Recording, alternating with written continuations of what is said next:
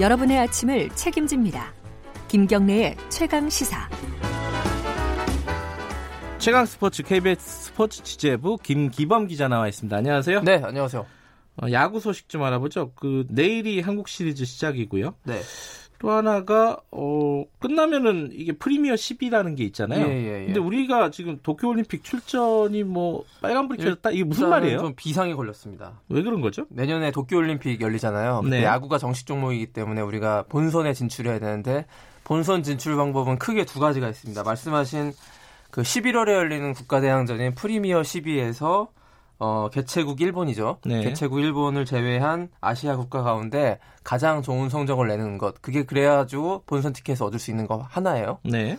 근데 그 플랜 B가 있거든요. 두 번째가 올림픽 예선을 통과하는 겁니다. 다른 종목과 마찬가지로 음. 아시아 지역 예선을 거쳐서 최종 예선 그 다음에 도쿄올림픽 본선 이렇게 가는 축구도 그렇게 하잖아요. 음. 보통 그런 과정을 밟, 밟을 수가 있는데 네.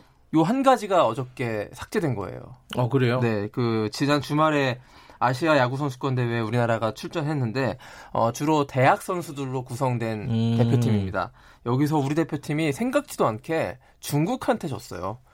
아 그래요? 네, 중국은 사실상 거의 야구 불모지에 가까운 그런 국가여서 우리의 계산상으로는 당연히 중국 정도는 꺾고 최종 예선에 진출해서 설사 우리가 11월 프리미어리그 12에서 어, 올림픽 진출 티켓을 아, 못 단다. 그런다 음. 하더라도 담, 그 최종 예선의 기회가 남아있기 때문에 어떤 쿠션이 있었던 거죠. 근데 이게 지금 사라져버린 겁니다. 중국한테 졌다. 네, 어. 그래서 이 대회를 결국 4위로 마치면서 최종 예선 진출권 획득을 실패했고요. 이렇게 되면서 우리 대표팀이 야구 그 올림픽에 나갈 수 있는 방법은 딱 한 가지. 프리미어 12에서 티켓을 확보하는 것 외에는 없게 됐습니다.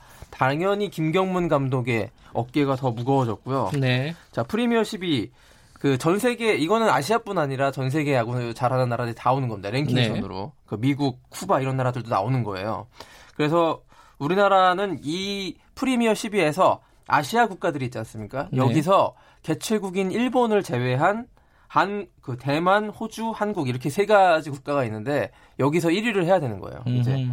그래서 그 일단 그 프리미어 12에서 우리가 조별리그를 통과해서 슈퍼라운드에 진출하는 것 자체가 급선무인데 이 조에서 같은 조가 호주, 쿠바, 캐나다예요. 네. 그렇기 때문에 호주가 같이 있어요. 우리나라와 예. 함께 그 올림픽 진출 본선 티켓을 다투는 호주가 같은 조에 있기 때문에 일단 무조건 호주는 제치고 그 다음에 슈퍼라운드에 진출한 음. 다음에 슈퍼라운드에 올라올 수 있는 대만까지 제쳐야 됩니다. 음흠. 그런 상황.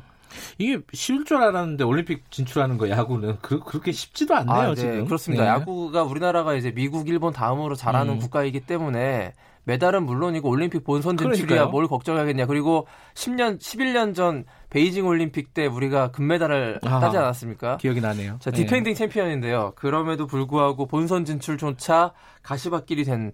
자, 이번에 그 대학 선수들 위주로 대표팀을 꾸린 대한야구협회 책임론도 좀 일정 부분 음. 나오고 있고요. 너무 안일한 대응 아니었냐. 이게 그냥 아시아 선수권 대회가 아니고 올림픽 출전권이 걸려 있는데 좀 보통 그 예전 같은 경우에는 대학 선수들 외에 그 준 프로 선수들이 많이 나갔습니다. 뭐 음. 경찰청이나 이런 선수들이 많이 나가서 그 프로 다음에 전력을 구축했는데 이번엔 너무 대학 선수들에게 국제 대회 경험을 뭐 키워주고자 했다. 이게 이제 대한야구협회의 그 이유인데요.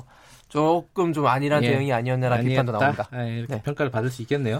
시간이 많지 않지만 프로축구 소식 하나 네. 알아보죠. 인천 유나이티드의 눈물이 화제가 됐다. 지금 이, 이맘때쯤 되면은 강등권 경쟁이 치열하잖아요. 예. 인천 유나이티드도 언제나들 강등권에서 간당간당하게 아, 살아나는 그렇군요. 팀에서 예. 별명이 강등 왕인, 아, 생존 왕입니다. 이 팀이. 근데 지난 주말에 이제 그 성남한테 승리를 거두고 모든 선수들이 다 눈물을 흘렸어요. 아, 그리고 강등권에서 약간 탈출해서 눈물을 흘렸다. 이렇게 음. 생각이 됐었는데 알고 보니까 유상철 인천 감독이 좀 위중한 아. 병에 걸렸다고 합니다. 그래서 그 감독을 위해서 투혼을 다했다고. 그래서 황달 증세를 일단 입원했는데 일단 오늘 네. 검사 결과 나와봐야 알겠습니다. 알겠습니다. 네. KBS 김기범 기자였습니다. 고맙습니다. 고맙습니다. 1부 여기까지 하겠습니다.